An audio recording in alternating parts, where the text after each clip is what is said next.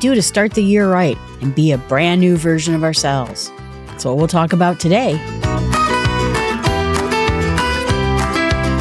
The first step towards getting somewhere is to decide you're not going to stay where you are. JP Morgan. Today we're going to talk about the book, A Whole New You Six Steps to Ignite Change for Your Best Life by Brett Blumenthal. When doing some research about Brett Blumenthal, I found out she is a really great artist and mostly does art. But she also writes a series of books, Small Changes 52 Small Changes for the Family, 52 Small Changes for the Mind, 52 Small Changes. I read that one. And The Whole New You. And you know how much I like small. So this book sounded right up our alley. As a spoiler alert, she says essentially, when we make many changes in our lives, it eventually ends in a reinvention of ourselves. So we can do great things with small changes. She said there's circumstances where change is tossed at us. We don't have a choice. And she gives some examples about those changes. She said that at some point, maybe we might decide we're not happy with our lives, that we got ourselves stuck in a rut. Maybe we don't like our job. Maybe we don't like where we live. Maybe we just don't like some habit we're doing. And so we just wish that we could change or leave the thing we don't like or move to something. And she said this kind of change is very natural because we have a set of circumstances. And so now we are in a set position to change our lives. Then she talks about transitions, and those might be things like you graduated, you did move to a new town, maybe you did get a new job. Right now, I'm looking at my life all over again because I have a new job. My work schedule is different. My outlook on life is a little bit different too. And so now I'm changing up how I live every day of my life. But because I had a transition, or maybe because you graduated from college, you have a transition, or you just got married those natural transitions speak to why we want to do something new and maybe have some what she calls reinventions. Even small things. I think when we see a brand new year, you go from this year to the next year, transition. Or maybe we just got a new car and now we're able to do things in our new car that we couldn't do in our old car. I mean, these transitions could be something more interesting than just a life change or at least more different. And then she said the last type of reinvention that we may experience is when something happens as a loss and we maybe lose our jobs, maybe we lose someone in our lives and it forces us to do something new. That one's a hard one, I think, because you're not only realizing you have to do something else, but you have to realize that you have to do it in the midst of all this personal pain. When I read the Allison Carmen book, she talks about changing her own life because she ended up shockingly getting a divorce. And so suddenly her life did have to change. Her income had to change, where she was living had to change. And so it was a lot of change forced upon her at the midst of a time where she was not feeling particularly great about things. The one nice thing about this book is that she invokes a lot of other books in here, some that I've read before, like The Power of Habit by Charles Duhigg. Fantastic book. Maybe we'll talk about that one some other time. But the idea is that we need to, first of all, get things into routines. We talked about the book Tiny Habits. She also talked about one of my favorite books, which is Switch by Chip and Dan Heath. That's where we have these two creatures inside of us, which has the rational rider who wants to know where you're going, what's going to happen when you get there, and then the elephant, which is emotional, scared, motivated by all sorts of different things. Look, there's food over there. Oh no, that looks scary. And so you also have to calm down the emotional side of the elephant in order to make change. Both the intellectual part has to go with the emotional part. That's a fantastic book. But I talked about that book in episode six, all the way back on October 19th, 2020. But she will, throughout this entire book, cover other books, which I thought made this as a good resource when you're looking for other books to read along the way. So if you think this is your specific problem, she has a book in place so that you can find another resource. But she said that when we have the emotional side and the rational side, we have to appeal to both of them and calm the fears of both of them. Again, the rational side wants to know the details and the emotional side wants to be calmed down.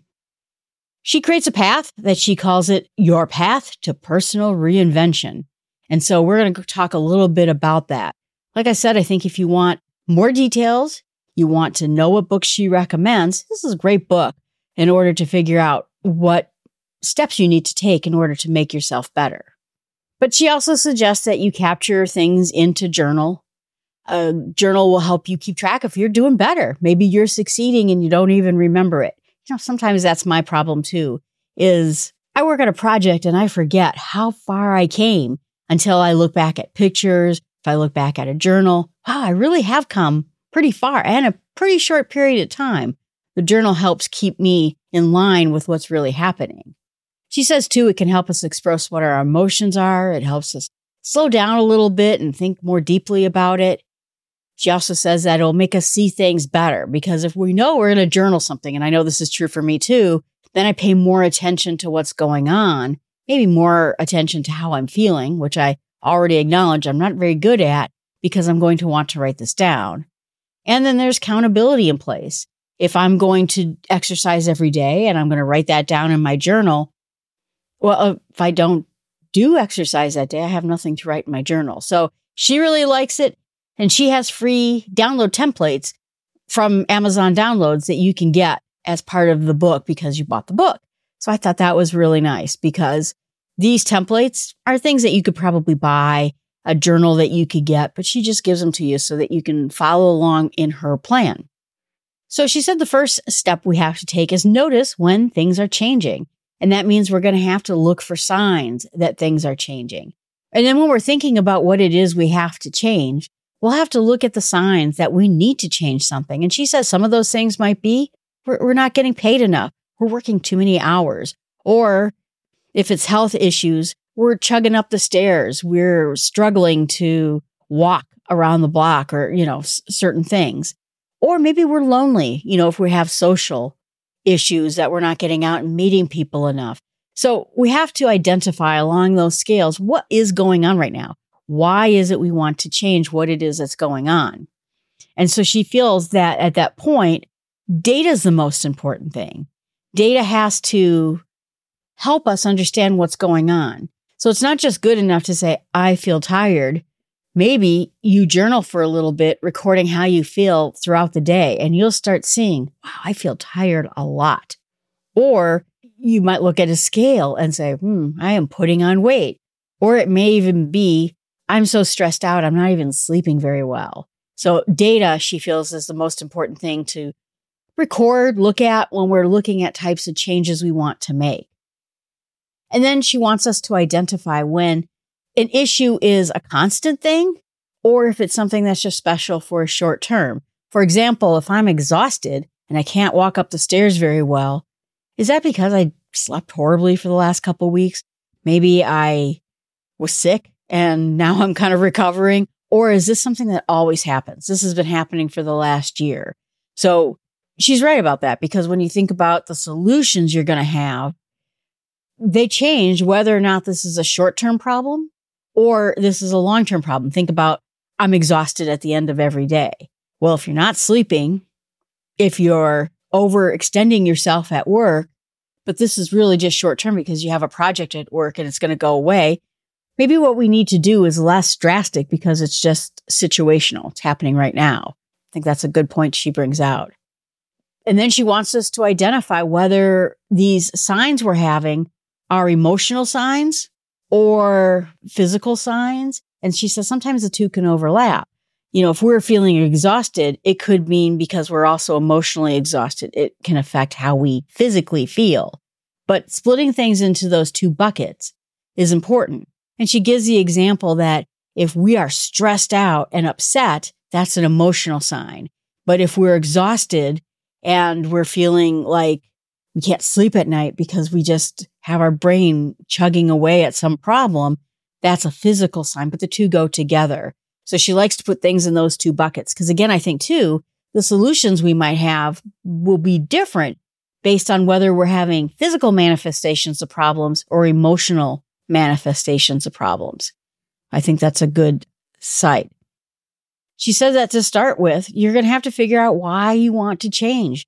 What are your motivations? We talked in the past about the five whys. I want to lose weight. Why? Because I want to feel better. Why? Because when I go up the stairs, I'm just exhausted by the time I get to the top. Why? Because I'm really out of shape and I don't exercise enough. And if you keep going down that line, you'll eventually get to the nut of the problem. You'll find, figure out what exactly is going on.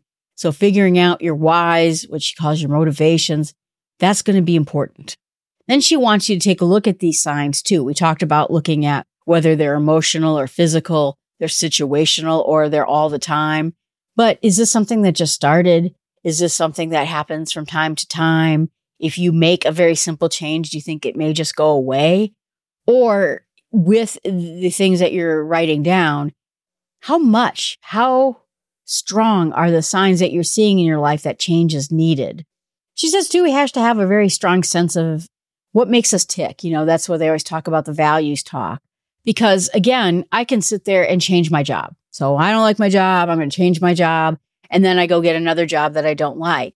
Maybe because it's outside my values. I have the value of wanting to serve others but if I keep getting jobs where I'm not serving others, then maybe I'm unhappy about that. So when we align our goals with what our values are, we'll do better at making the decisions. We'll be happier when we get what we want. And this is where I maybe struggle just a little bit because I do have values and I, I'm pretty aware of them. But sometimes I think, well, I want to lose weight.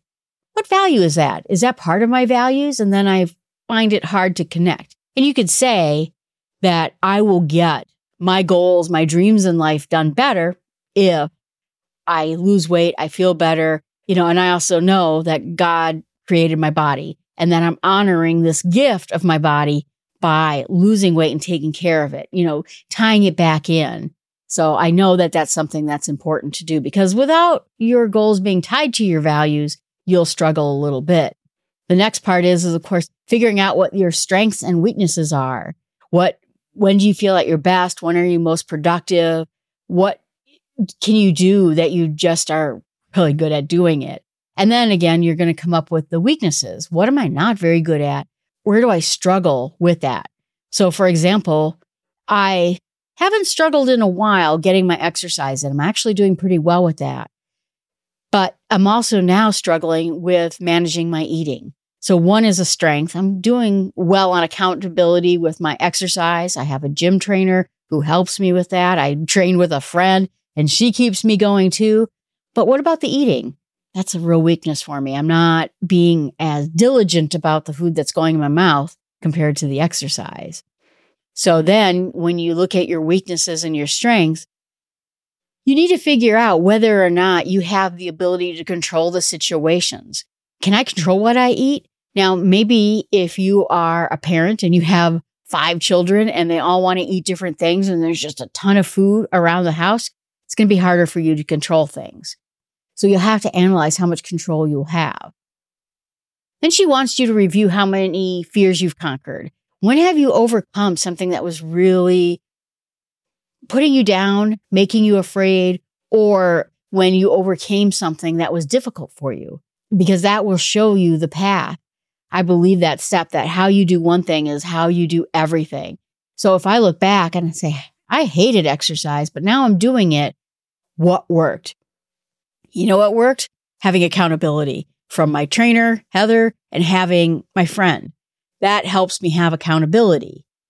What hasn't worked for me on eating is, well, I guess the point of it is I don't have accountability there. So it's not a fear per se, I don't have any fears associated with what's holding me back. But if you do, maybe you want to get a new job and that fear of getting a new job is what's making you struggle. That could be an indicator that that's what you need to tackle. And then she wants you to find your passions. What do you just love doing? You know, there's some things I'm good at. I'm great at data entry, but I hate it. There are things I love doing. What are those things you love doing? Because if you can tie activity to what you love, you'll do it without any sort of struggle at all. So when it comes to exercise, I love hiking. I love being in nature. So getting me to go out and go hiking isn't much of a struggle. Getting me on an exercise bike inside my house in winter, hmm, that's the problem. And then she wants you to learn from how you failed. So sometimes when you tried something and it hasn't worked, Now we want to analyze it. You want to figure out what it is that went wrong. And then she says this is an important part too is forgive and let go of it. If you tried to lose weight in the past, now I did lose weight in the past, I put it back on. Why did I put it back on? I screwed up both tendons in both ankles and I was laid up for nearly, well, probably two, three years where I couldn't do much. And so I felt in despair. I ate a lot. I watched a lot of TV. What went wrong? But I think her point is right. I need to let go of that, forgive myself for doing that. It always bugs me because I was there. I lost all the weight. I was cranking through pretty significant hikes and doing some pretty amazing adventures. And then I couldn't. It's hard. It's hard to get over when you know that you were this close to getting what you wanted and then you screwed it up. But letting go and forgiving yourself, that's good advice. And then she wants you to go back and sort of evaluate other experiences, like maybe situations where your parents treated you in a way or siblings, or you had some sort of traumatic experience. Those two can play into it. I mentioned that in a past episode of, maybe three, four episodes ago, where I talked about how I have trouble with money, but I also know that I had someone who took my money. And so that plays into some of my money anxiety and savings anxiety that I have. So she's right that sometimes if you have something related to what you are going through, it can cause, I don't know, hurdles in what you're doing. So if you got fired from a job once because you had this great idea and you worked on it and it didn't work out, now you're maybe going to be afraid to try new things. So she's right. Sometimes evaluating those past issues can help us. So we're going to end the podcast here and we'll continue next week talking about now that we've identified some of the base work that we have to do in order to have the brand new us. What we'll do is we're going to look at how we get there and how we start acting on it. So my challenge to you, I want you to take a look at what you want. And then I want you to take a look at your values and see if you can tie them together. Are some of the goals that you want involved in the values you have? and try to think deeply about those connections. Is there something deeper in you that makes you want to have these goals? Everyone, thanks so much. I appreciate you listening to the podcast. Let you know that I have a brand new podcast. It is called The Bible in Small Steps. The podcast feed is up. We are starting today. So it already is released on the first day. And here's the gist of it. I'm going to go through the Bible one chapter at a time, three times a week which is Monday, Wednesday, Friday, so that you get a chance on Tuesday, Thursday, and Saturday to read along. This is meant to be a deeper dive. I know that when you do a Bible in a year, that goes pretty quickly. And so sometimes you can't really look up what anything means. I have a worksheet that will go through the RAMPS Bible study that I created, and I'm going to help you analyze, which is the A in RAMPS. But I hope you're interested. Again, it's called The Bible in Small Steps.